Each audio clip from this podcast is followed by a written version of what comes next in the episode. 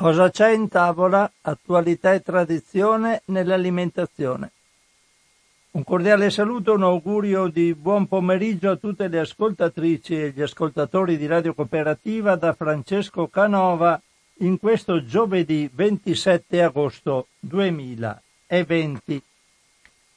E anche oggi la nostra trasmissione inizia con i richiami.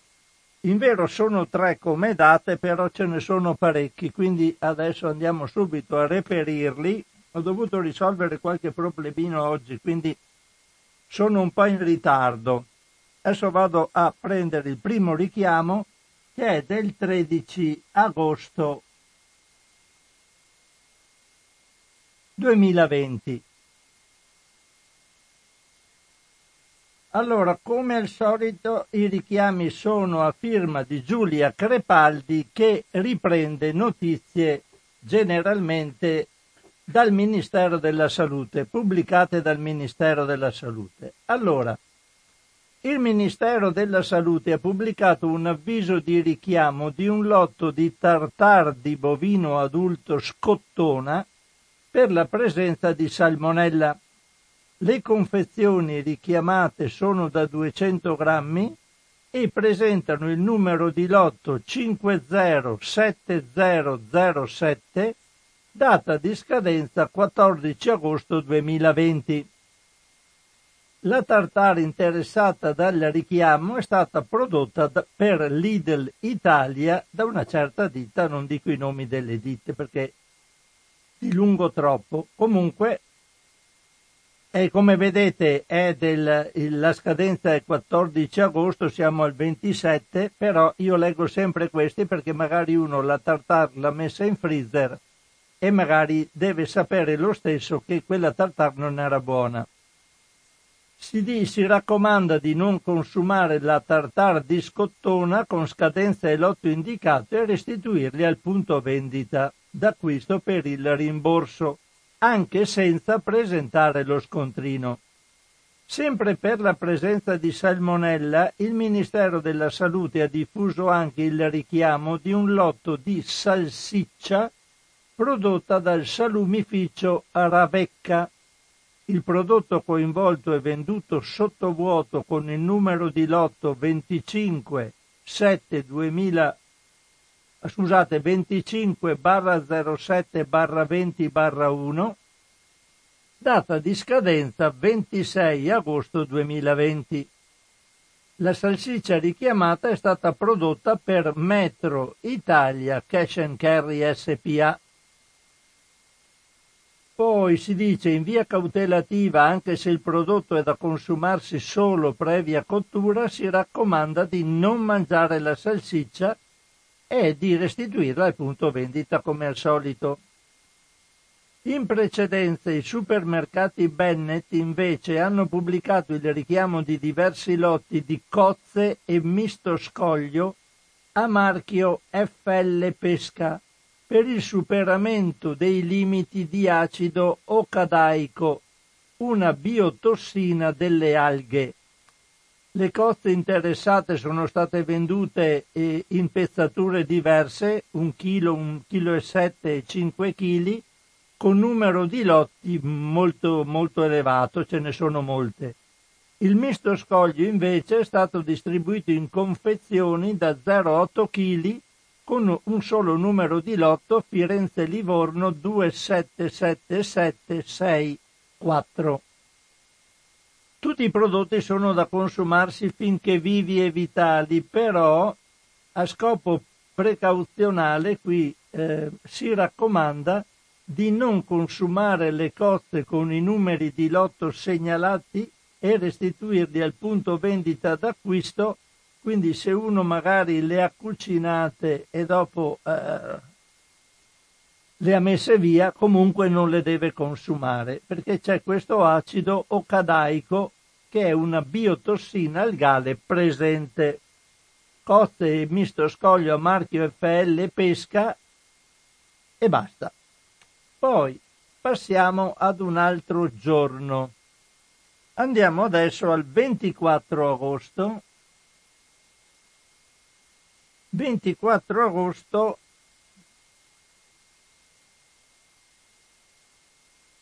Vediamo un po', eccolo qua. Sempre a firma di Giulia Crepaldi, il Ministero della Salute ha diffuso il richiamo di un lotto di farina di riso senza glutine a marchio il Molino Chiavazza per la presenza di una contaminazione da soia.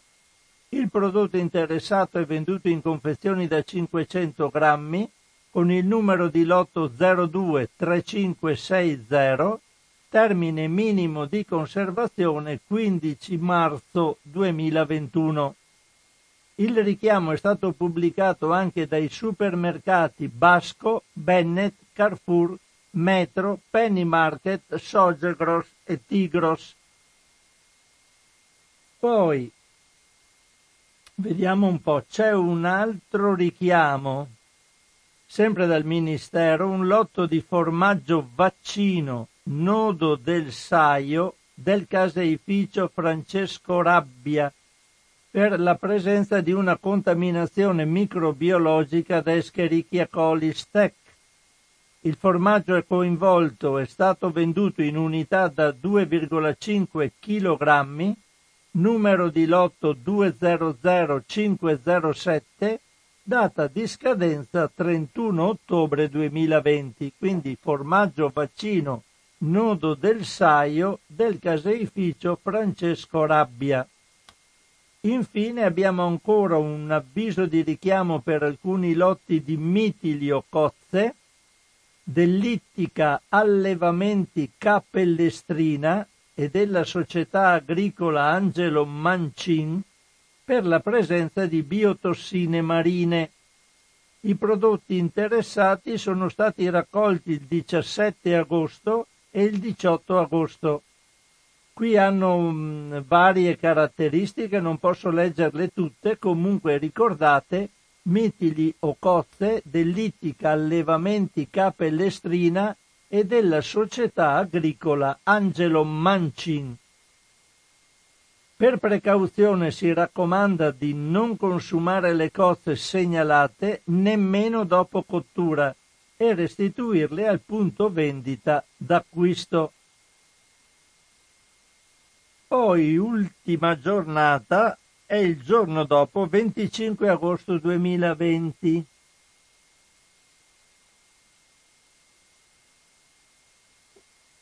Qui si tratta, sempre dal Ministero della Salute, un avviso di richiamo di numerosi lotti di barrette di noci del Brasile e uvetta sultanina con anacardi e mandorle a marchio It Natural per la sospetta presenza di salmonella. Il prodotto interessato dal richiamo è venduto in singole barrette da 50 grammi e in formato multipack da 4 pezzi da 35 grammi, con tutti i lotti corrispondenti e i termini minimi di conservazione che sono agosto 2020 e luglio 2021.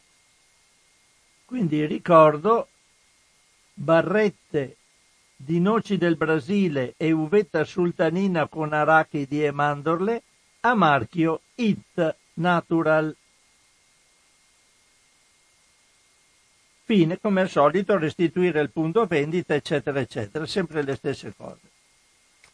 Adesso io volevo, mi è stato chiesto mi hanno telefonato per chiedermi di andare avanti con quell'argomento del quale vi avevo accennato la scorsa volta, e cioè le operazioni da fare nell'orto biologico secondo il, un calendario del quale avevo portato un libricino e del quale avevo letto qualcosa. Se volete dopo intervenire e dirmelo anche a voce, bene sarebbe perché vabbè, ho piacere che mi telefoniate, ma insomma, se lo dite anche a voce rendete partecipi anche gli altri dei vostri desideri. Io comunque leggo ancora un po' di questo libro, allora, prima di passare alle notizie che trarrò sempre dal fatto alimentare, tenendo conto che tengo in considerazione il periodo della tarda estate. Sapete, come ho detto la volta scorsa, che qui non si parla più di calendari ma di periodi climatici. Siamo in tarda estate, passata la metà del, del, di agosto e ci sono delle cosette da fare secondo il calendario dell'orto biologico. Allora, l'altra volta avevamo parlato dei cavolfiori, sedano rapa, passiamo alla semina delle cipolle. Tra le file di fragole Dopo la ripulitura delle aiuole si possono seminare le cipolle da raccogliere in primavera come cipollotti, cioè prima che il bulbo sia completamente maturo oppure all'inizio dell'estate. Esse vanno seminate per tempo, altrimenti al sopraggiungere dell'inverno potrebbero non resistere al freddo. D'altra parte una semina troppo precoce favorirebbe a primavera la fioritura invece dello sviluppo del bulbo. L'epoca giusta per la semina delle cipolle cade dunque tra la fine di luglio e settembre, secondo il clima della zona. I semi non germinano bene se le temperature sono troppo elevate. Per questo è importante ombreggiare le semine e annaffiare frequentemente per abbassare la temperatura del terreno. Si seminano rade le cipolle in solchetti distanti 20-30 cm, diradandole in seguito. Non si trapiantano, altrimenti vanno a fiore. Nelle zone calde in inverno mite è ora che si semina, seminino i finocchi. Chi ha un piccolo orto li seminerà in semenzaio per poi trapiantarli. Altrimenti è preferibile fare la semina in posto e diradare più avanti le piantine lasciandone una ogni 25-30 cm. Al sud i finocchi seminati in quest'epoca si consociano bene con la lattuga invernale, la cicoria e l'indivia. Nella rotazione non devono seguire i cavoli, mentre possono succedere, cioè essere seminati dopo, aver coltivato patate e piselli. L'indivia estiva può già essere imbiancata, legando assieme le foglie con la, della raffia senza stringere, oppure ponendo sopra le piante un vaso di cotto capovolto al quale si sia chiuso il foro di scolo. Il vaso deve essere tenuto leggermente sollevato da terra per lasciar passare l'aria.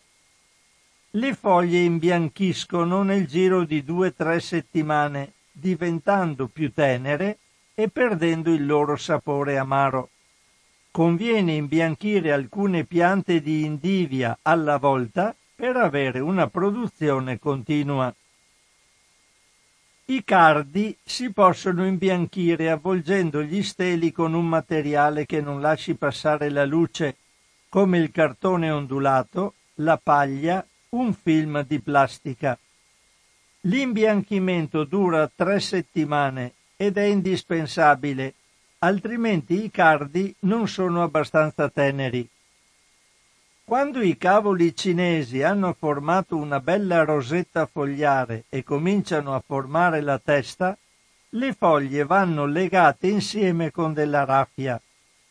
Non si devono somministrare a questa pianta macerati troppo nutrienti, perché essa non ama le eccessive concimazioni azotate. Per combattere le altiche, sono degli insettini che sembrano dei piccoli scarafaggi sono neri con due antennine e questi provocano dei buchi nelle foglie, mangiucchiano tutte le foglie e si fanno tutti dei buchi. Per combattere le altiche è importante mantenere il terreno costantemente umido e spolverizzare regolarmente sul terreno del litotamnio. Il, ecco, spiego anche questi, sono tutti dei fertilizzanti o dei prodotti utilizzati a livello di orto biologico eh, che si trovano in commercio. Eh, il litotamnio è un prodotto minerale, una specie di polvere biologica che deriva dalle alghe. Sono delle alghe essiccate, praticamente è una polvere calcarea, mi pare ci sia molto calcio e non mi ricordo più quali altri componenti e anche altri componenti minerali. E il litotamnio è utilizzato, mm, lo trovate in internet se volete cercare, si utilizza anche per fare delle soluzioni che poi possono essere, venire spruzzate sulle foglie per eh, appunto mh, mm, combattere certi tipi di, di, malattie delle piante. Mi pare sia l'oidio, la peronospora, però non vorrei essere, dire delle cose che ho letto molto tempo fa, quindi andate eventualmente a vedere l'itotamnio e, e ad informarvi, si può utilizzare. Importante su queste tipologie di interventi, come vedete non ci sono mai fertilizzanti minerali, cioè granulare che si compra nei consorzi agrari, sodio, potassio, azoto, eh, potassio, fosforo, azoto, granulari. Ci sono tutte cose naturali che vengono, che vengono utilizzate. Per molte cose si usano dei macerati, ad esempio, non so se adesso o più tardi si parlerà del macerato di ortica, importante è se, si, se ci sono le ortiche prendere ad esempio le dosi sono un chilo di ortica tagliuzzata, si mette in un bidone eh, con 10 litri di acqua di solito. E questi macerati si lasciano lì e a seconda di quanto tempo rimangono a macerare, le, per esempio l'ortica, ci sono degli usi diversi per il macerato che si ottiene e quindi contro gli afidi mi pare bastino 24 ore di macerazione dell'ortica. Se invece si vuole utilizzare per combattere determinati parassiti, eccetera, si bisogna lasciarlo là, mi pare, una quindicina di giorni. Se invece si lascia di più, 20 giorni, non mi ricordo più bene, si può utilizzare come concimazione e dopo ci sono anche delle diluizioni molto diverse usato dopo una 24 ore si può usare così com'è. Se invece ci sono periodi di macerazione più alti, bisogna fare una diluizione, un litro di macerato con 10 litri d'acqua, un litro con 50 mm, litri d'acqua e così via. Insomma, ci sono dosi diverse che io non ricordo bene. Riparto con il mio con le mie letture. Vediamo per quanto leggo, sono le 12.23, un'altra decina di minuti, dopo passo a leggervi. Sì, magari faccio tutto quello che bisogna fare nell'orto e dopo i lavori nel frutteto ve li lascio perdere. Qui c'è nel frutteto, ho visto adesso il tempo, per esempio, di potare le piante delle more, ci sono tutte le, le cose da farsi. Comunque, restiamo nell'orto. È ora che si raccolgono le cipolle invernali per la conservazione. È essenziale che esse siano ben mature. Il colletto deve essersi ristretto e le foglie piegate e ingiallite.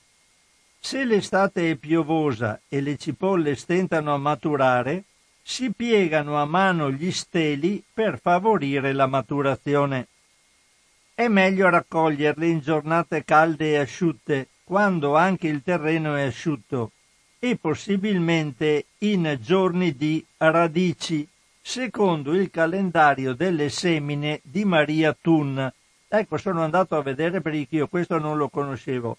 C'è un calendario delle semine di Maria Thun dove per chi crede a tutti i discorsi della luna e del, mm, quando si devono raccogliere le, eh, le, le, radici, quando si devono fare le semine delle piante e così via, ci sono in base a determinati criteri, c'è il calendario del 2020 che ti dice nell'ambito dei vari mesi quando puoi raccogliere le radici, quando devi seminare le nuove piantine e così via.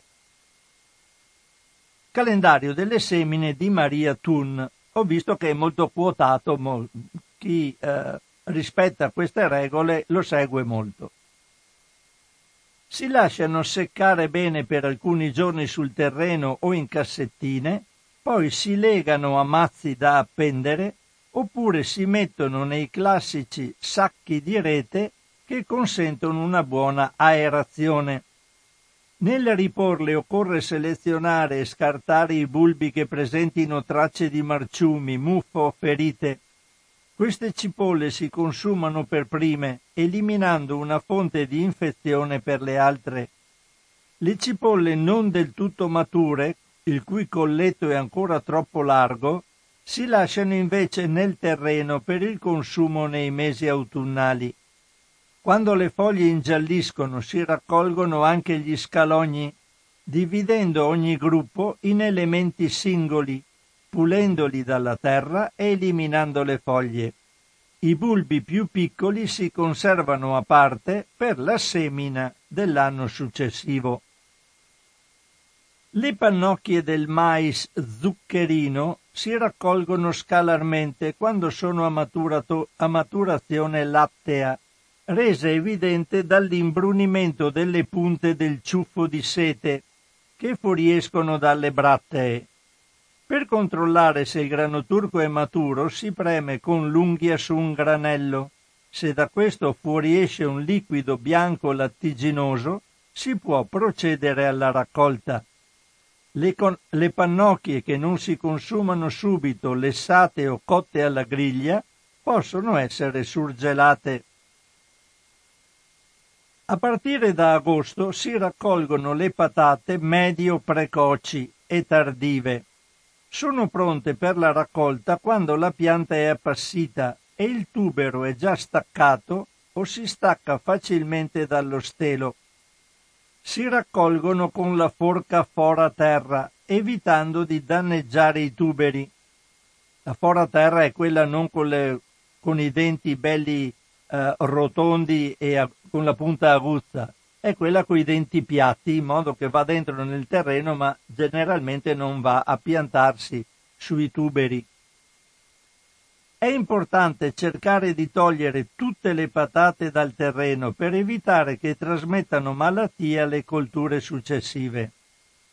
Le patate che si raccolgono in giornate asciutte, possibilmente in giorni di radici, eh, il solito discorso del calendario di Maria Thun, non vanno riposte subito in cantina, ma si lasciano asciugare uno o due giorni sul terreno, ponendole poi in un ripostiglio scuro e fresco o in una fossa nel terreno per alcune settimane.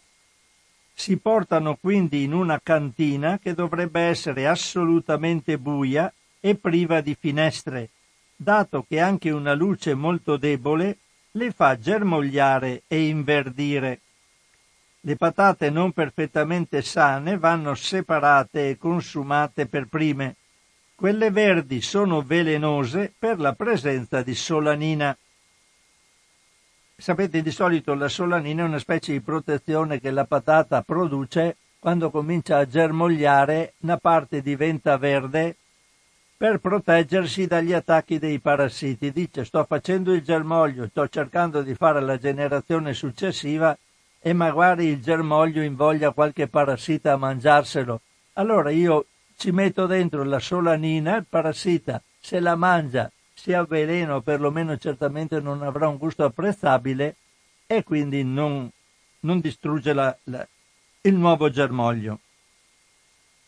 In cantina si può farne un mucchio sul pavimento oppure, ancor meglio, si sistemano in cassette di listelli di legno. Sulle aiuole che si liberano e in cui non sono previste altre coltivazioni, si seminano piante da sovescio, scegliendo specie a ciclo breve o resistenti al gelo. Anche qui cos'è il sovescio?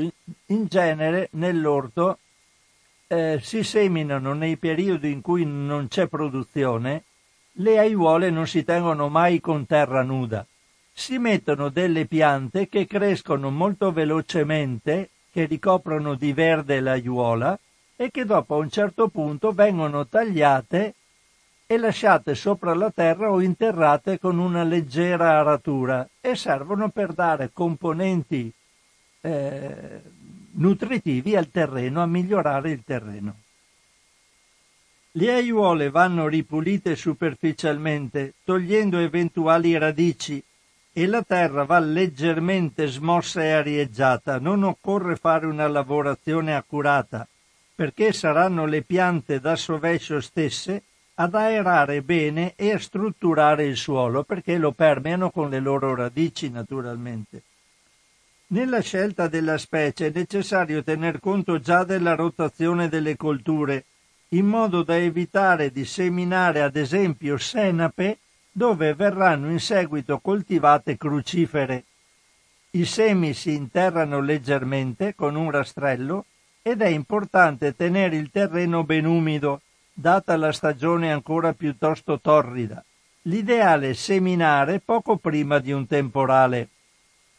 Le semine tardive di una piantina che si chiama facelia forniscono in autunno un prezioso pascolo autunnale per le api. Vedremo dopo da alcuni articoli quanto bisognerà che ci, si stia attenti alle api, visto che ce ne sono sempre meno e cominciano a vedersi i, gli effetti sulla diminuzione della resa delle colture. Controllate l'umidità del composto. La parte più vecchia del materiale organico raccolto nel corso della primavera-estate, che si trova in fondo al cassone, è in parte già decomposta e può essere impiegata per fare una compostazione di superficie alle piante forti consumatrici a maturazione autunnale, come i cavoli di Bruxelles, i cavoli cappucci, le verze e i cavolfiori tardivi, il cavolo nero e l'indivia. Sopra il materiale distribuito si può spolverizzare della farina di alghe.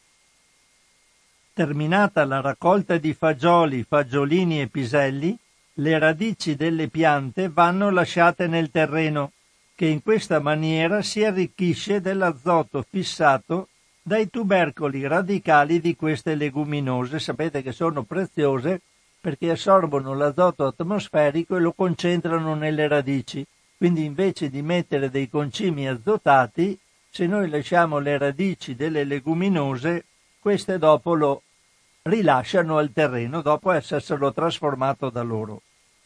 Si può interrare anche la parte aerea, ma se sono presenti malattie fungine è meglio compostarla o addirittura bruciarla o buttarla nell'organico dove viene raccolta. C'è la raccolta differenziata.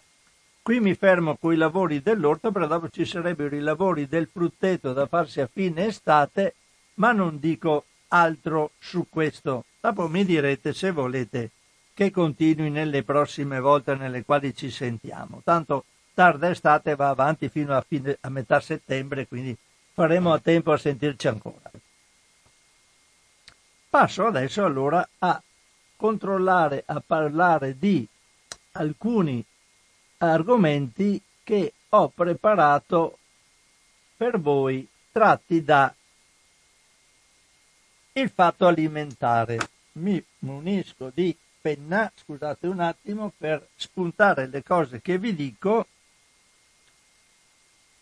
e andiamo a parlare di microplastiche.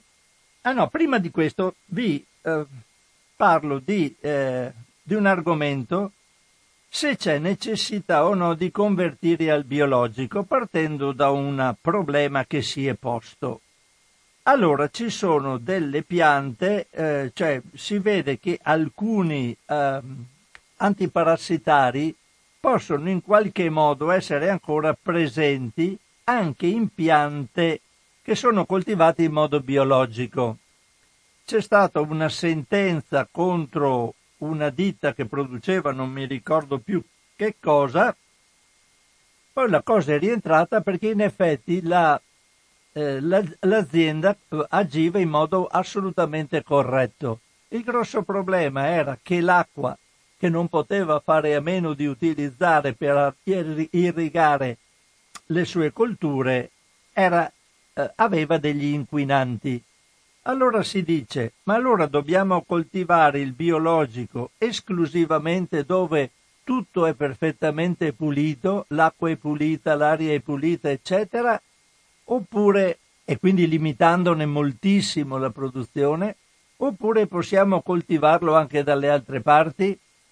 Naturalmente chi si interessa di biologico dice, ed è la stessa Europa che eh, dà indicazioni eh, eh in questo senso, Dice bisogna passare più possibile al biologico in qualunque zona, perché se noi coltiviamo biologico e quindi non apportiamo ulteriori inquinanti al terreno, un po' alla volta i vecchi inquinanti se ne andranno. Certo ci, mol- ci vuole molto tempo, si trova ancora DDT che si è smesso di utilizzare 40 anni fa, ma l'alternativa qual è? Non coltivare il biologico e quindi immettere nuovi inquinanti? Su questo sentiamo allora il parere di Pinton che è, trovo in questo, vediamo un po', il 12 agosto dovrebbe essere il mio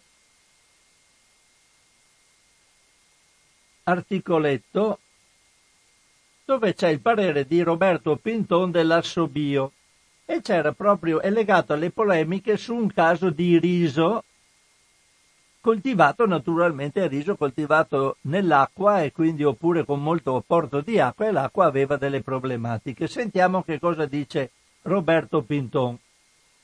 Quest- in questo articolo comunque a firma della redazione del Fatto Alimentare.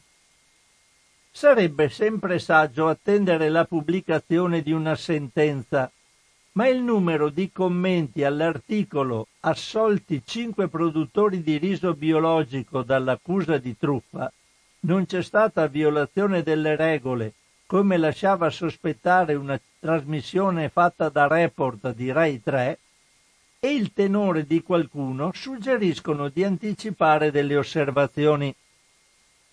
Intanto la piena assoluzione certifica che il fatto non sussiste agli operatori non si può contestare alcunché.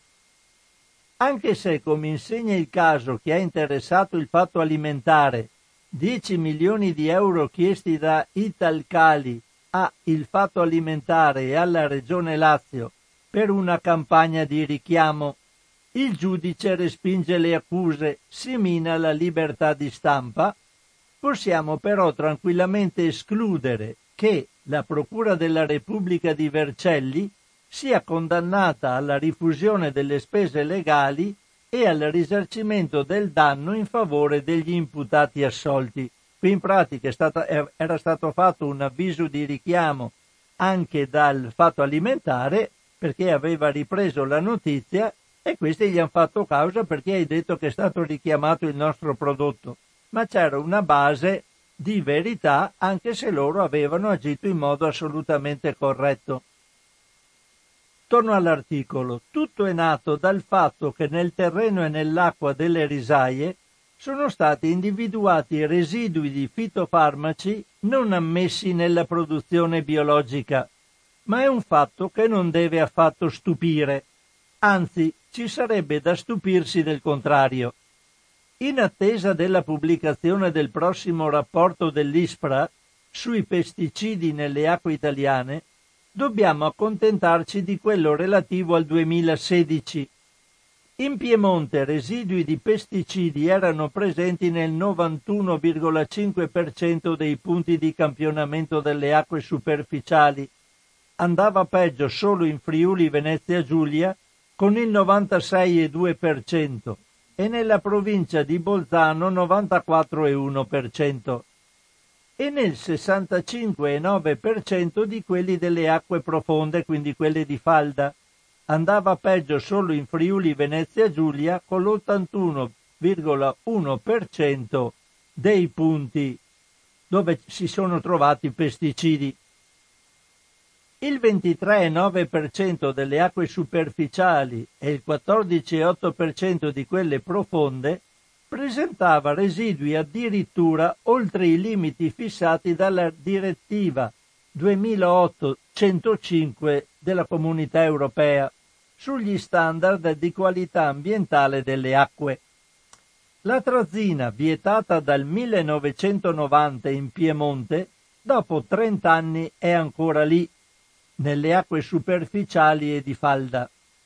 Nelle acque superficiali e profonde della regione sono presenti tra gli altri i diserbanti atrazina e i suoi metaboliti, terbutilazina e metaboliti, glifosato e metaboliti, metolaclor o oxadiazon, dimetenamide e quinclorac e l'insetticida sistemico imidacloprid. L'impiego dell'atrazina, la cui contaminazione degli acquedotti i meno giovani ricorderanno a metà degli anni Ottanta, aveva costretto l'intero nord Italia a contare sull'acqua minerale o sulle autobotti di Zamberletti per bere o farsi il caffè, è vietato dal 1994, ma in Piemonte dal, in Piemonte dal 1990 dopo 30 anni è ancora lì, nelle acque superficiali e di falda.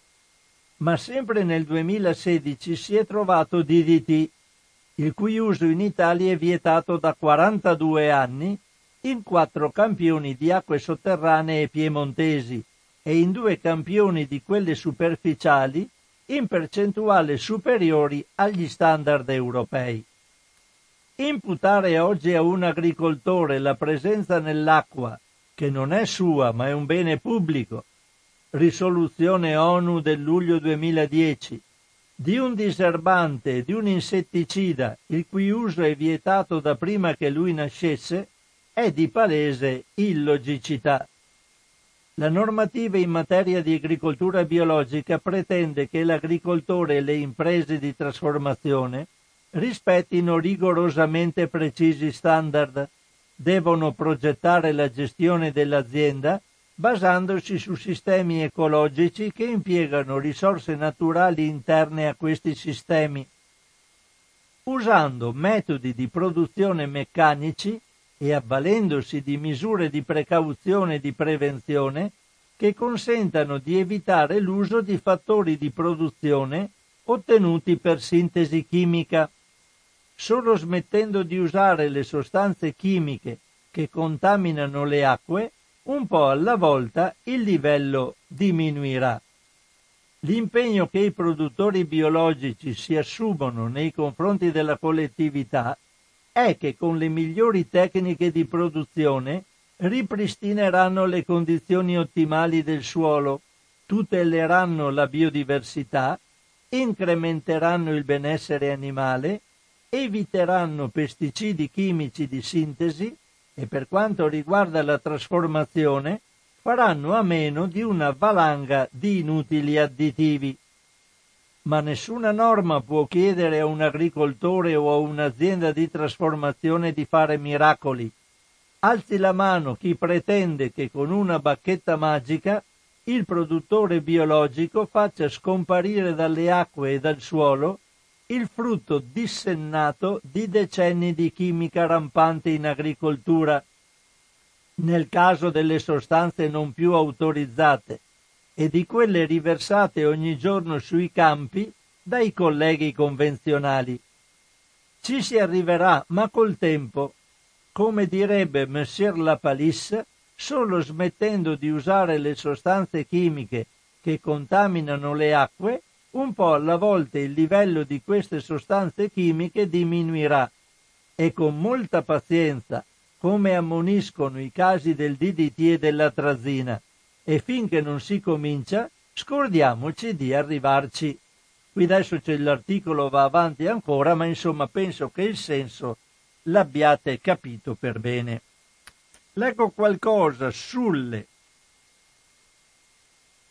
sulle microplastiche anche perché c'è una petizione da firmare e ci sono però due articoli correlati che ci lasceranno, mi hanno lasciato un po' eh, stupefatto, ma eh, adesso troviamo che le microplastiche ci sono anche nella frutta e nella verdura. Prima pensavamo ci fossero solo sui pesci, adesso vanno anche nella frutta e nella verdura. Sono così piccole che vengono assorbite dalle radici e poi si diffondono sui frutti. Pare che le mele siano le peggiori. Comunque vado a leggervi questo articolo che è del 17 agosto. Teniamo conto però di alcuni fattori, non fare allarmismo perché ancora non sappiamo quanto male facciano le microplastiche e in quale quantità. E dopo il fatto che le troviamo dipende dall'aumento eh, um, della potenzialità strumentale che ci permette di vedere microplastiche sempre più piccole e quindi le troviamo un po' dappertutto. Ma vado a leggervi l'articolo, dicevo il 17 agosto. Questo articolo è a firma di, della redazione del Fatto Alimentare. Riceviamo volentieri e pubblichiamo questa nota sulla presenza di microplastiche nel cibo pubblicata sul sito Fresh Cut News insieme a una lunga intervista a una delle autrici della ricerca, Margherita Ferrante.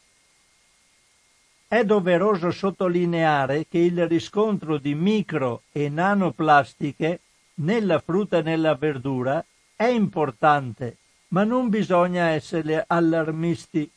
Dopo aver appurato la presenza di queste particelle, il problema è fare una seria valutazione del rischio effettivo. La stessa autrice dello studio precisa che si deve ancora dimostrare quale sia il reale danno che viene dalle microplastiche e soprattutto se questo danno ci sia. Come dire, noi le abbiamo trovate, ma fino a quando non ci sarà una valutazione del potenziale rischio, non bisogna strumentalizzare la notizia. Ferrante precisa che è in corso uno studio sui pesci e che una ricerca simile è stata fatta tempo fa sull'acqua minerale, riscontrando anche in quel caso la presenza di micro e nanoplastiche. Uno studio per la prima volta al mondo riporta le concentrazioni di microplastiche grandezza inferiore ai 10 micrometri, ovvero 10 millesimi di millimetro, contenute in mele, pere, patate, carote, lattughe e broccoli. La scoperta è sconcertante, è sconcertante è che le microplastiche, una volta degradate dal terreno, sono assorbite dagli ortaggi entrano nella parte edibile di frutta e verdura, cioè quella commestibile, e vengono quindi assunte dall'uomo. I dati raccolti dalla ricerca condotta dal gruppo del laboratorio di igiene ambientale degli alimenti dell'Università di Catania mostrano una contaminazione variabile, con dimensioni medie da 1,51 a 2,52 micrometri. Queste microplastiche degradate hanno una presenza media variabile da 223.000 a 52.000 particelle per grammo di vegetale in frutta e verdura. L'EFSA ha già chiesto alla Commissione europea un primo passo verso una futura valutazione dei potenziali rischi per i consumatori derivanti dalla presenza di micro e nanoplastiche negli alimenti. Abbiamo potuto realizzare questo studio, spiega Margherita Ferrante, docente di igiene generale applicata all'Università di Catania, nonché direttrice del laboratorio, grazie ad un nuovo metodo di analisi brevettato quest'anno, che ci permette di analizzare particelle piccolissime delle dimensioni inferiori ai 10 micrometri fino a 100 nanometri. Fino ad ora non si era riusciti ad osservare microplastiche di dimensioni più piccole del mezzo millimetro. Già con un livello di osservazione più approssimativo era stato accertato che ingeriamo microplastiche per l'equivalente del peso di un bancomat a settimana, circa 5 grammi circa alla settimana, circa 21 grammi al mese. Con questa nuova ricerca apprendiamo che la plastica che ingeriamo è anche di dimensioni finora non esplorate, se si considerano le particelle più degradate e quindi quasi invisibili, precisa Margherita Ferrante. Tra gli ortaggi e la frutta analizzata, le mele sono quelle che ne assorbono una maggiore quantità. Per ogni grammo di frutta ci sono 3 microgrammi di plastica. La lattuga per contro è quella che presenta meno microplastiche nella sua composizione, 0,7 microgrammi per ogni grammo di prodotto. Adesso stiamo cercando di calcolare il peso effettivo della materia inerte sul totale del prodotto vegetia- vegetale e stiamo per chiudere anche una ricerca analoga sulle specie ittiche che prospetta risultati sicuramente interessanti. Tra le plastiche più presenti rinvenute dentro gli ortaggi analizzati ci sono il polietilene e il polistirolo, che sono i materiali più usati in agricoltura, nelle serre, ad esempio per le pacciamature o ancora nei vivai. La ricerca è stata pubblicata nei giorni scorsi, eccetera, eccetera. Qui mi ha fatto un po' ragionare perché ci sono, sapete che negli orti ci sono anche i teli tessuto non tessuto per non far crescere le erbacce che sono di materiale plastico. E quindi se questi comunque dopo rilasciano nel terreno particelle microparticelle, anche l'orto che abbiamo in casa protetto dalle pacciamature plastiche potrebbe contenere microplastiche su quello che mangiamo. Ecco che allora torniamo al discorso dell'orto biologico dove non si utilizzano pacciamature plastiche, ma si, va, si fa il sovescio e si, va, si fa la pacciamatura con le erbe che si tagliano nel giardino. È tutto vegetale, quindi di plastica non c'è niente. Altro discorso che mi faceva ricordare una cosa che abbiamo insieme preso in considerazione tempo fa, non mi ricordo se la settimana scorsa o in un'altra occasione, erano stati fatti dei, delle ricerche sui pesci e si diceva che le microplastiche per ora si rileva che rimangono nella parte digerente dei pesci e non vanno a migrare nei tessuti che andiamo a mangiare e quindi il consumatore do- non dovrebbe assumerne. Certo che se questa ricerca è stata fatta con i metodi che rivelavano le microplastiche un po' più grosse, magari nei tessuti dei pesci ci sono le microplastiche piccole, come quelle che entrano nelle mele, nella frutta, eccetera. Attivo adesso il telefono, sono le 12.52 minuti, il nostro solito numero 049 880 90 20. Ho sentito, spero che il telefono funzioni bene perché mi dicono che non si sentivano bene le telefonate e quindi se ne fate facciamo subito la prova se il telefono funziona o meno in modo corretto qui a Radio Cooperativa. Ricordiamo sempre che siete all'ascolto di Radio Cooperativa, questa fantastica radio locale del Veneto. Se non ci sono telefonate, guardo se il telefono è a posto. Sì, il telefono mi risulta a posto, tutto dovrebbe essere collegato. Se non ci sono telefonate, io passo a leggervi il secondo articolo sulle microplastiche.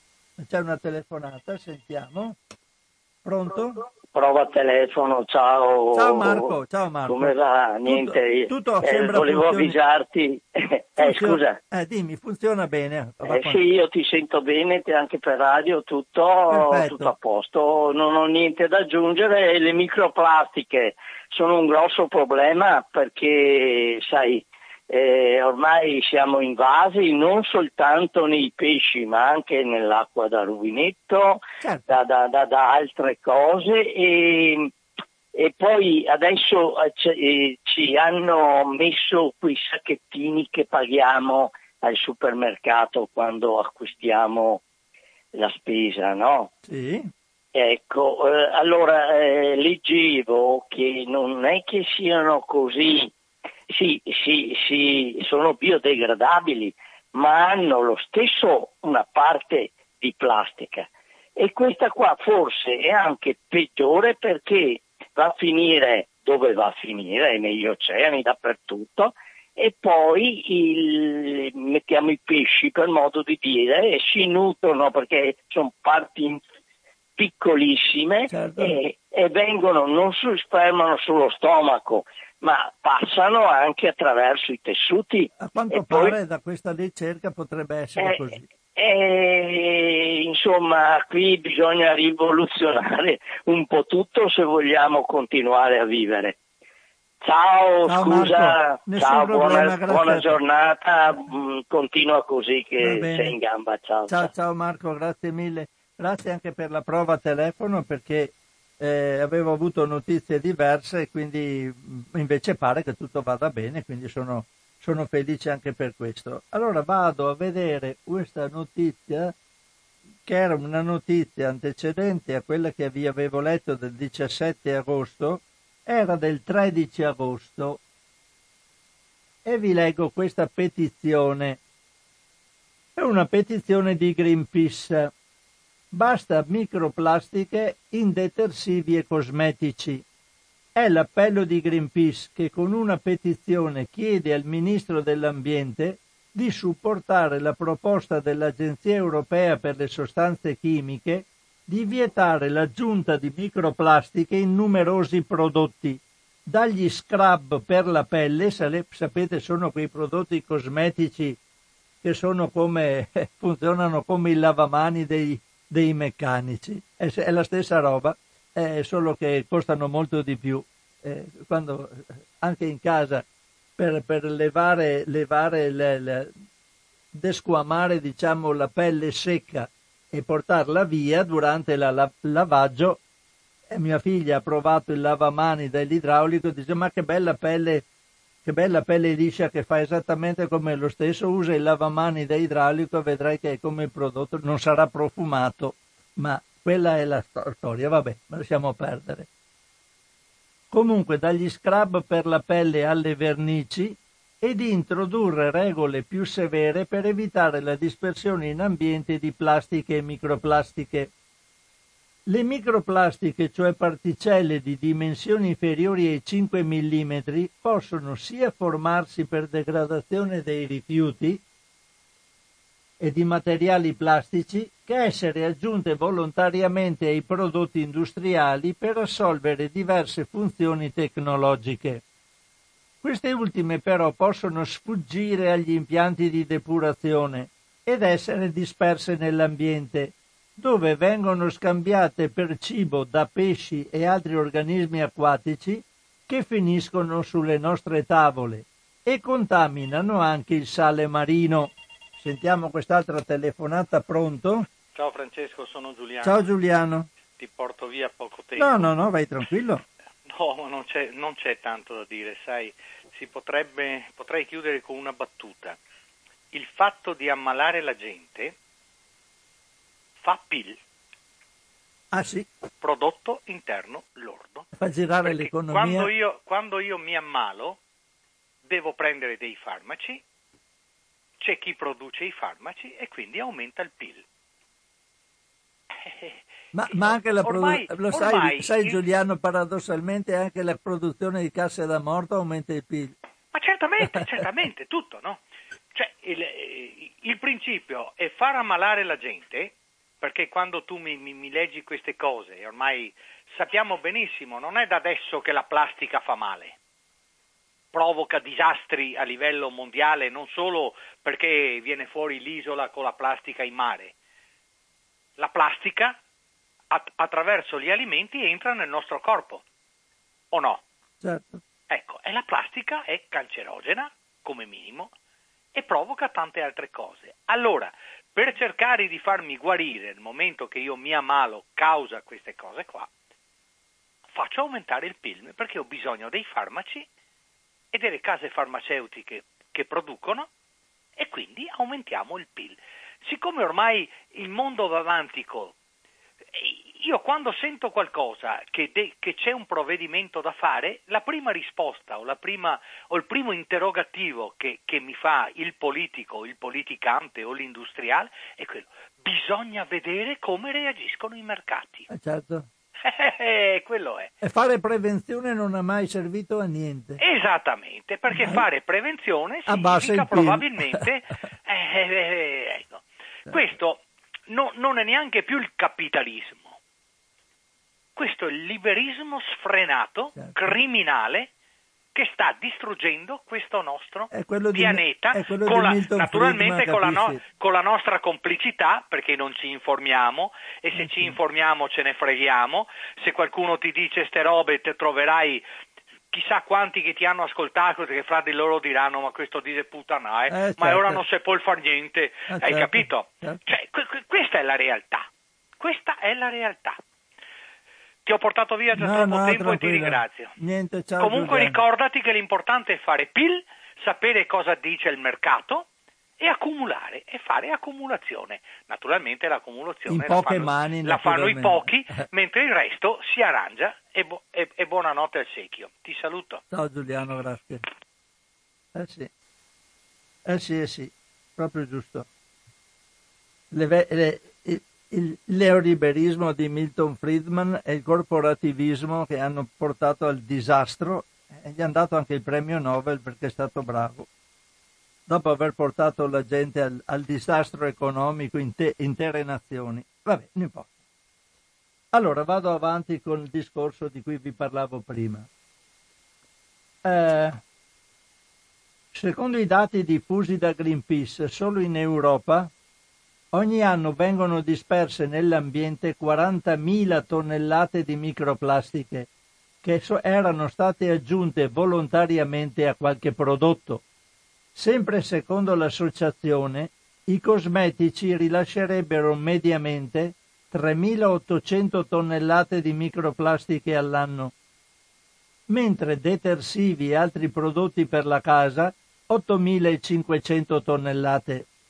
I fertilizzanti invece disperdono ogni anno in media 10.000 tonnellate di particelle, utilizzate spesso per controllare il rilascio dei principi attivi, mentre i materiali da riempimento dei campi in erba sintetica ne diffonderebbero addirittura 20.000 tonnellate all'anno. Ma il problema a volte non sono solo le microplastiche, spiega Greenpeace Secondo un test svolto dall'associazione, su oltre 1800 detersivi per il bucato e per la pulizia della casa, molti prodotti contengono anche tracce di plastica liquida, semisolida o solubile, il cui impatto ambientale è poco conosciuto. Dal 1 gennaio 2020 l'Italia ha vietato i prodotti cosmetici contenenti microplastiche ma non quelli appartenenti ad altre categorie come i detersivi o le vernici.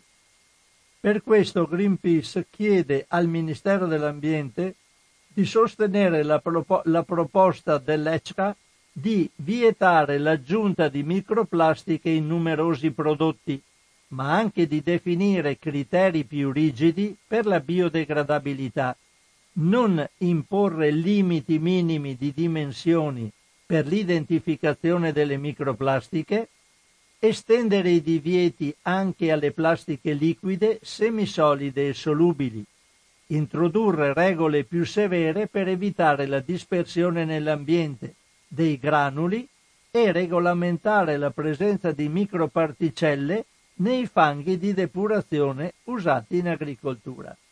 Qua eh, c'è la, il solito collegamento ipertestuale per andare a firmare, cosa che ho fatto io, però se prendete, andate in, con un motore di ricerca eh, Greenpeace petizione contro le microplastiche, vedrete che ci arrivate immediatamente e potete firmare anche voi se desiderate farlo. Andiamo con una notizia un po' bellina il cioccolato fa bene al cuore, ogni tanto risolleviamoci, naturalmente con le debite attenzioni della quantità di cioccolato, ma sembra che vada bene. Allora andiamo a questa notizia che è del 19 agosto 2020 con un articolo firmato da Agnese Codignola che dice il cioccolato fa bene al cuore, anche se non bisogna eccedere e soprattutto in alcune situazioni è bene limitarne il consumo. Questo è il responso di una meta-analisi condotta dai ricercatori del Baylor College of Medicine di Houston, nel Texas, pubblicata sullo European Journal of Preventive Cardiology, rivista ufficiale della European Society of Cardiology. Sul tema negli anni sono state rese note molte ricerche, non tutte concordi, ma ora gli autori hanno voluto considerare l'insieme dei dati disponibili e hanno selezionato sei grandi studi effettuati negli ultimi 50 anni, che hanno coinvolto oltre 336.000 persone. hanno avuto una durata media di 9 anni e hanno verificato il possibile nesso tra consumo di cioccolato e malattie coronariche. In totale ci sono stati oltre 14.000 casi di patologie coronariche e oltre 4.600 di attacchi cardiaci, ma andando a vedere se e quanto i soggetti mangiavano cioccolato, è emerso che chi ne consumava almeno una volta alla settimana aveva una diminuzione del rischio dell'8% rispetto a chi non ne mangiava affatto. L'effetto pre- protettivo sarebbe esercitato dalle molte sostanze benefiche contenute nel cacao, tra le quali i flavonoidi, le metilxantine, i polifenoli e l'acido stearico, che riducono il colesterolo dannoso e tengono bassa l'infiammazione. Da notare che nello studio non è stata fatta alcuna distinzione tra i diversi tipi di cioccolato scelti dai partecipanti, né è stata individuata una dose ideale. Tutto questo, scrivono gli autori, sarà oggetto di ulteriori studi, ma nel frattempo il cioccolato esce vincente come possibile alimento dotato di qualità preventive. Ciò non significa affatto che si può esagerare. Al contrario, essendo ricco di calorie, ricord- ricordano infine, non se ne deve consumare molto, soprattutto se si è già in sovrappeso o se si ha il diabete, e bisogna sempre stare attenti a tutti gli altri ingredienti, quali i grassi, gli zuccheri, il latte e gli additivi aggiunti. Ma almeno un po' a settimana fa bene, non solo alla psiche. Pronto? Pronto, buongiorno Francesco, sono Gianluigi da Refugio. Ciao Gianluigi. Eh, sto ascoltando con attenzione le tue letture, però eh, dovevo intervenire un po' dopo l'intervento di, di, eh, eh di Giuliano, Giuliano, e cioè sì, di Marco, ma- eccetera, cioè certo, persone certo. interessate a queste tematiche. Sì, Eh, beh, sul discorso del, del, eh, rilascio, per esempio, eh, delle, eh, no, del- dei vantaggi della cioccolata sul, eh, sulle, sulla malattie coronariche, c'è uno studio adesso che è venuto fuori sempre sul fatto che diceva che chi mh, beve e mangia proteine vegetali ha lo stesso effetto, cioè aiuta ehm, a, eh, diciamo, a migliorare lo stato coronarico del cuore, delle Mm. proteine vegetali. Ma volevo intervenire sul- sui tuoi bellissimi inter- discorsi, letture per quanto riguarda ovviamente nostro- le microplastiche, no, perché è un tema ancora molto incerto e molto sotto studio, no? Ehm, sul discorso dei pesticidi ovviamente, no? sì. eh, sul discorso dell'inquinamento delle falde, perché il dramma dell'inquinamento chimico è che alla gravità non si perdo- no, no, non si- non- la, la- la gravità non è, no, non è sotto controllo, non puoi controllarla come l'aria, no? E l'inquinamento delle falde, il percolamento in falda profonda dove noi preleviamo l'acqua potabile, dura anche 100 anni, ecco perché trovano le atrazine, il DDT, eccetera, dura tantissimo tempo perché la gravità va giù, va giù, insomma, è una delle quattro leggi fondamentali della termodinamica, no? della, della fisica. Allora, il problema è come fare per eh, eh, riuscire a sopravvivere, perché alla data tu hai citato l'acqua è un bene comune, l'aria è un bene comune, il suolo è un bene comune, il cibo è un bene comune, gli ecosistemi sono dei beni comuni. E qui bisogna cominciare ad essere radicali, profondamente radicali. Non si può continuare col discorso di ridurre un po' alla volta, perché non si muore a, e che più lentamente sostanzialmente, perché se in 20-30 anni siamo riusciti a produrre questi livelli di inquinamento, che come dice Mercalli, sia anche dell'aria con l'effetto serra, eccetera, ormai abbiamo superato le soglie di reversibilità. Questo vuol dire che non siamo più in grado di tornare indietro qualsiasi azione noi facciamo. miglioramento. paradossalmente non servirebbe neanche fermarsi. Bravo, bravo, bravo. Sarebbe meglio morire in modo accelerato, va bene, creare un grandissimo- una grandissima crisi globale per mancanza di energia, perché anche le microplastiche sono fatte col petrolio, c'è il rapporto 1 a 8, no? Eh, una certo. tonnellata di plastica, 8, 8 tonnellate di petrolio, eccetera.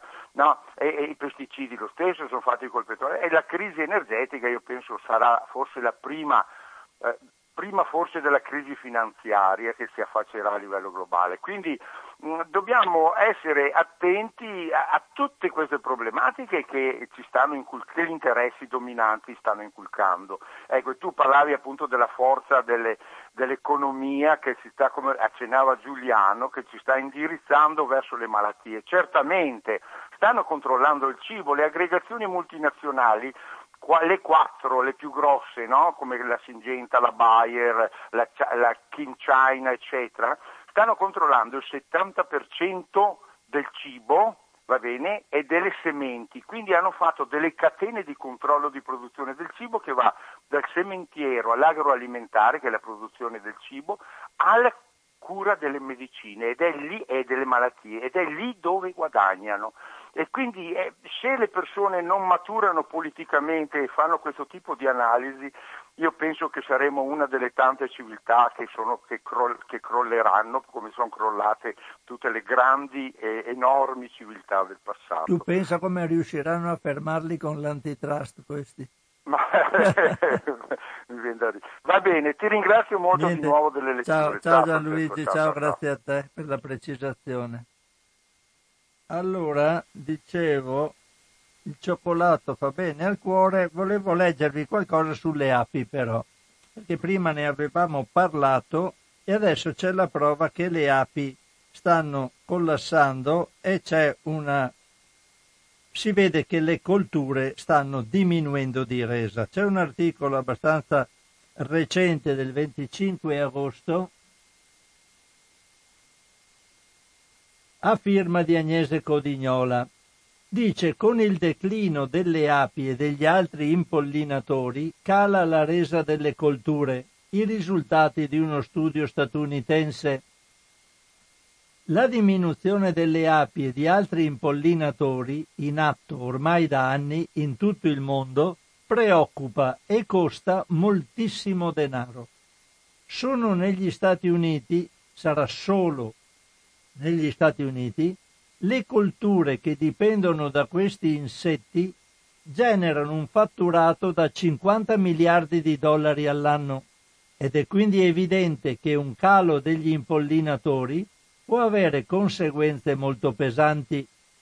Per capire l'entità del danno, i ricercatori del Dipartimento di Ecologia, Evoluzione e Risorse Naturali della Rutgers University di New Brunswick negli Stati Uniti, hanno condotto uno dei più grandi studi sul campo mai effettuati ed hanno pubblicato i loro risultati su Proceeding of the Royal Society by Biological Science. Per circoscrivere la rilevazione, gli scienziati hanno studiato mele, ciliegie, amarene, mandorle e poi alcuni tipi di mirtilli la zucca e l'anguria, per un valore degli impollinatori selvatici che nel complesso supera un miliardo e mezzo di dollari all'anno negli Stati Uniti. Li hanno eh, studiati in 131 fattorie disseminate tra gli Stati Uniti e il Canada e hanno messo poi in relazione le loro rese con la presenza di api selvatiche e domestiche. Come atteso, i raccolti risentono del calo delle api. Di conseguenza, agire attivamente per far star meglio gli impollinatori.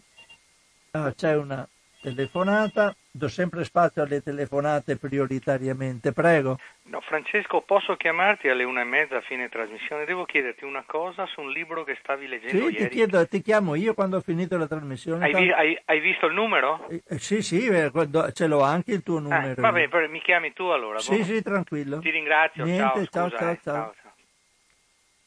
ciao. Eh, scusate un attimo. Allora, la situazione... Allora, eh, come atteso, i raccolti risentono del calo delle api, di conseguenza agire attivamente per far star meglio gli impollinatori, per esempio creando ambienti con più biodiversità vegetale per le api selvatiche e allevando più api domestiche, potrebbe migliorare la situazione.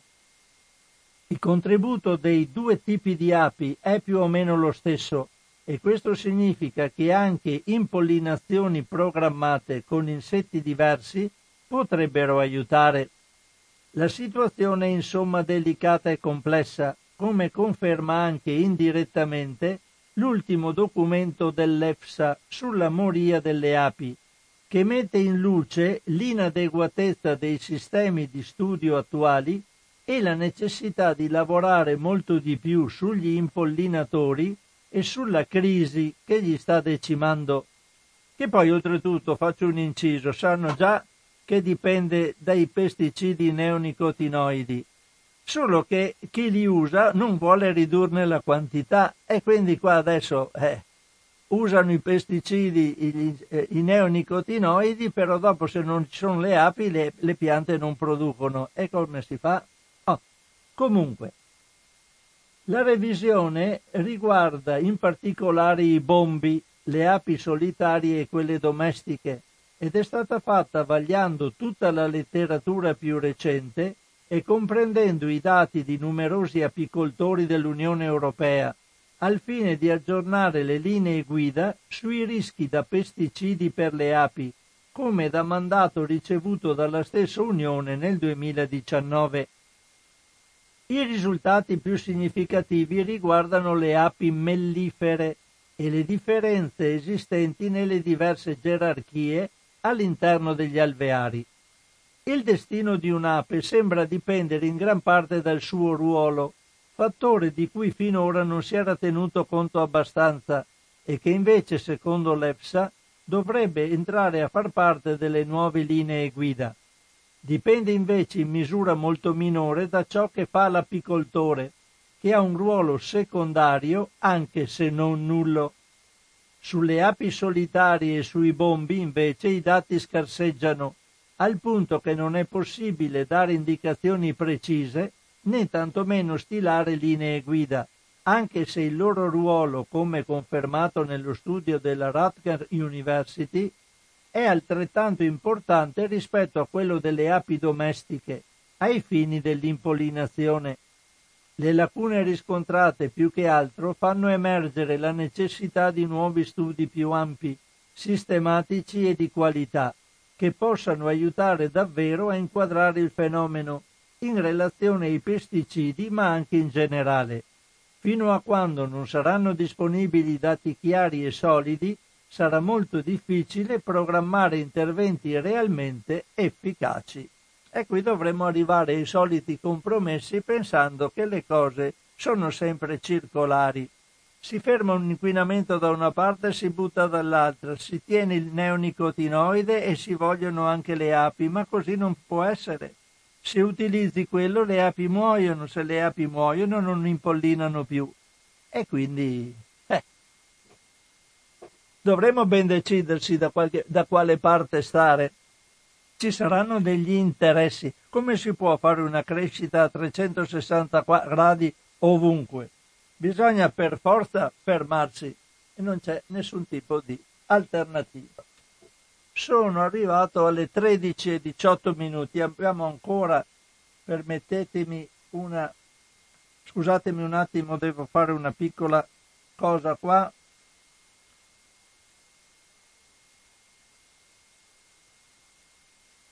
Eccomi qua, perché dovevo per forza mettere a posto una piccola cosetta in studio. Abbiamo ancora una decina di minuti, dicevo, e vediamo se posso avere tele... la linea a vostra disposizione, però vado adesso a vedere se riesco a trovare magari una cosetta semplice. Vediamo, c'è un articolo che mi ero tenuto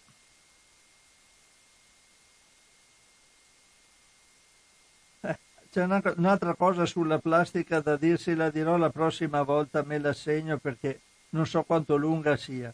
Comunque volevo leggere, siccome c'è il problema del cambiamento climatico, ancora una volta c'è il metano che ha una produzione record con soprattutto responsabilità degli allevamenti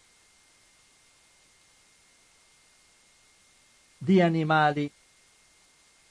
Allora cerco di trovare il mio articolo che è del 24 luglio, quindi un po' indietro nel tempo, però dovrei arrivarci.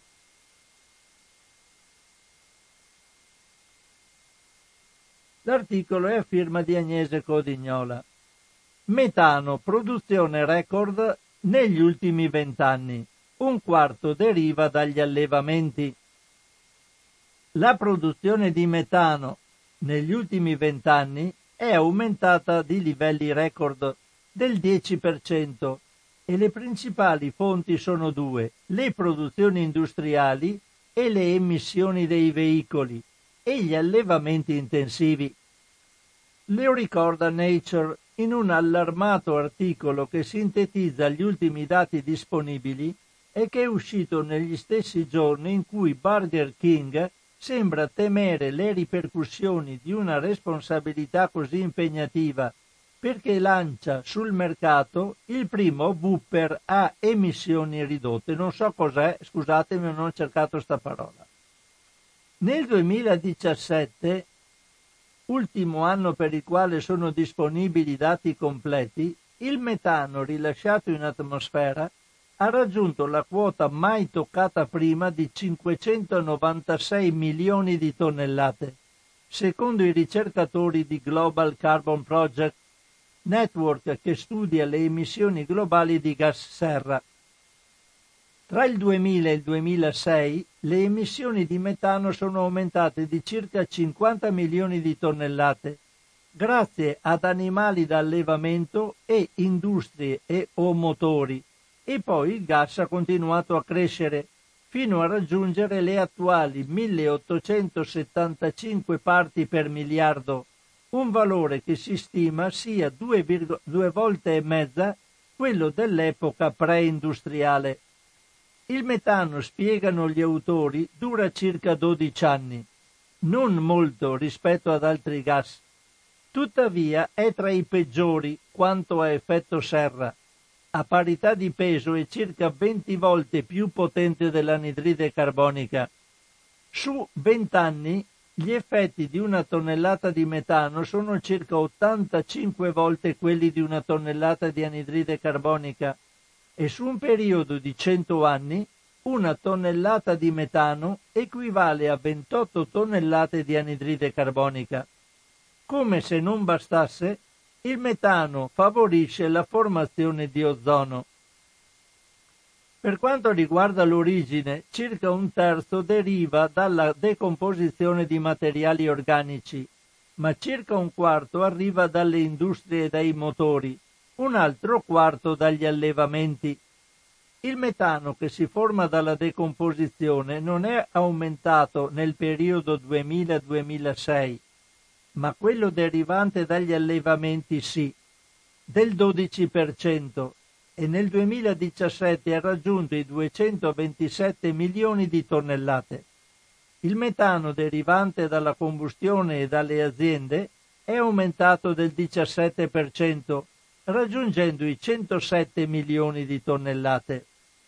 Per quanto riguarda gli allevamenti, l'Europa è l'unico continente dove si è registrata una diminuzione grazie a leggi volte a ridurre le emissioni e all'orientamento di un'opinione pubblica sempre meno favorevole alla carne di allevamento. Africa, Medio Oriente, Cina e Asia hanno invece continuato ad aumentare gli allevamenti e le conseguenti emissioni di metano, così come hanno fatto gli Stati Uniti, luogo di origine di Burger King.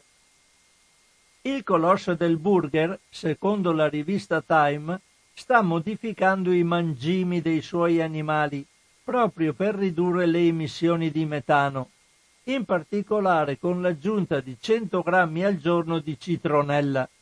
Sta cioè adottando una dieta studiata con le università della California e del New Mexico per abbassare di circa un terzo la sintesi e l'emissione del gas.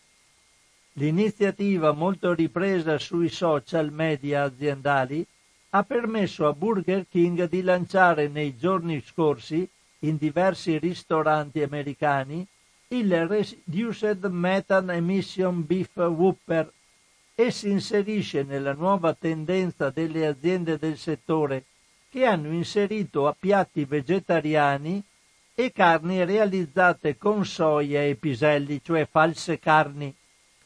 Per venire, qui un, c'era un bel articolo sull'aumento esponenziale, soprattutto in Inghilterra, eh, nel Regno Unito, nel settore dei vegani, ma lo leggerò un'altra volta.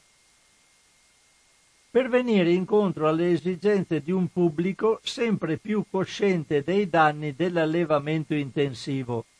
Due anni fa il rivale McDonald's aveva annunciato di avere modificato alcune lavorazioni, gesto che gli avrebbe permesso di ridurre le emissioni di 150 milioni di tonnellate entro il 2030. Poi pensate, una sola eh, McDonald's variando una, una la, eh, variando alcune, modificando alcune lavorazioni può ridurre le emissioni di 150 milioni di tonnellate di, di metano. Pensate che responsabilità hanno queste, queste ditte sul, sui problemi che ci sono da un punto di vista ambientale. Dopo non si può dire perché altrimenti ti fanno causa, dicono mica colpa nostra. Però pensiamoci un po'. Sono le 13 e 26 minuti, quindi chiudo qui la nostra trasmissione di eh, cosa c'è in tavola di questo giovedì 27 agosto 2020. Vi do un caro saluto, come al solito vi invito a visitare il sito di Radio Cooperativa nel settore dei, eh, dell'archivio. Eh, allora il sito è www.radiocooperativa.org, nel settore, aprendo il sito andate in archivio e c'è il sotto, eh, sotto, sottosettore in tavola e lì trovate le trasmissioni di cosa c'è in tavola se vi interessano per poterle riascoltare e scaricare. Se volete eh, andare anche sulla, sulla parte del sito che riguarda le modalità per dare contribuzioni a Radio Cooperativa, fatelo, per noi è un sostanziale aiuto per una sopravvivenza maggiore. Un cordiale saluto e un risentirci in una prossima occasione, spero tra una quindicina di giorni, sempre in diretta. Ciao a tutti da Francesco Canova.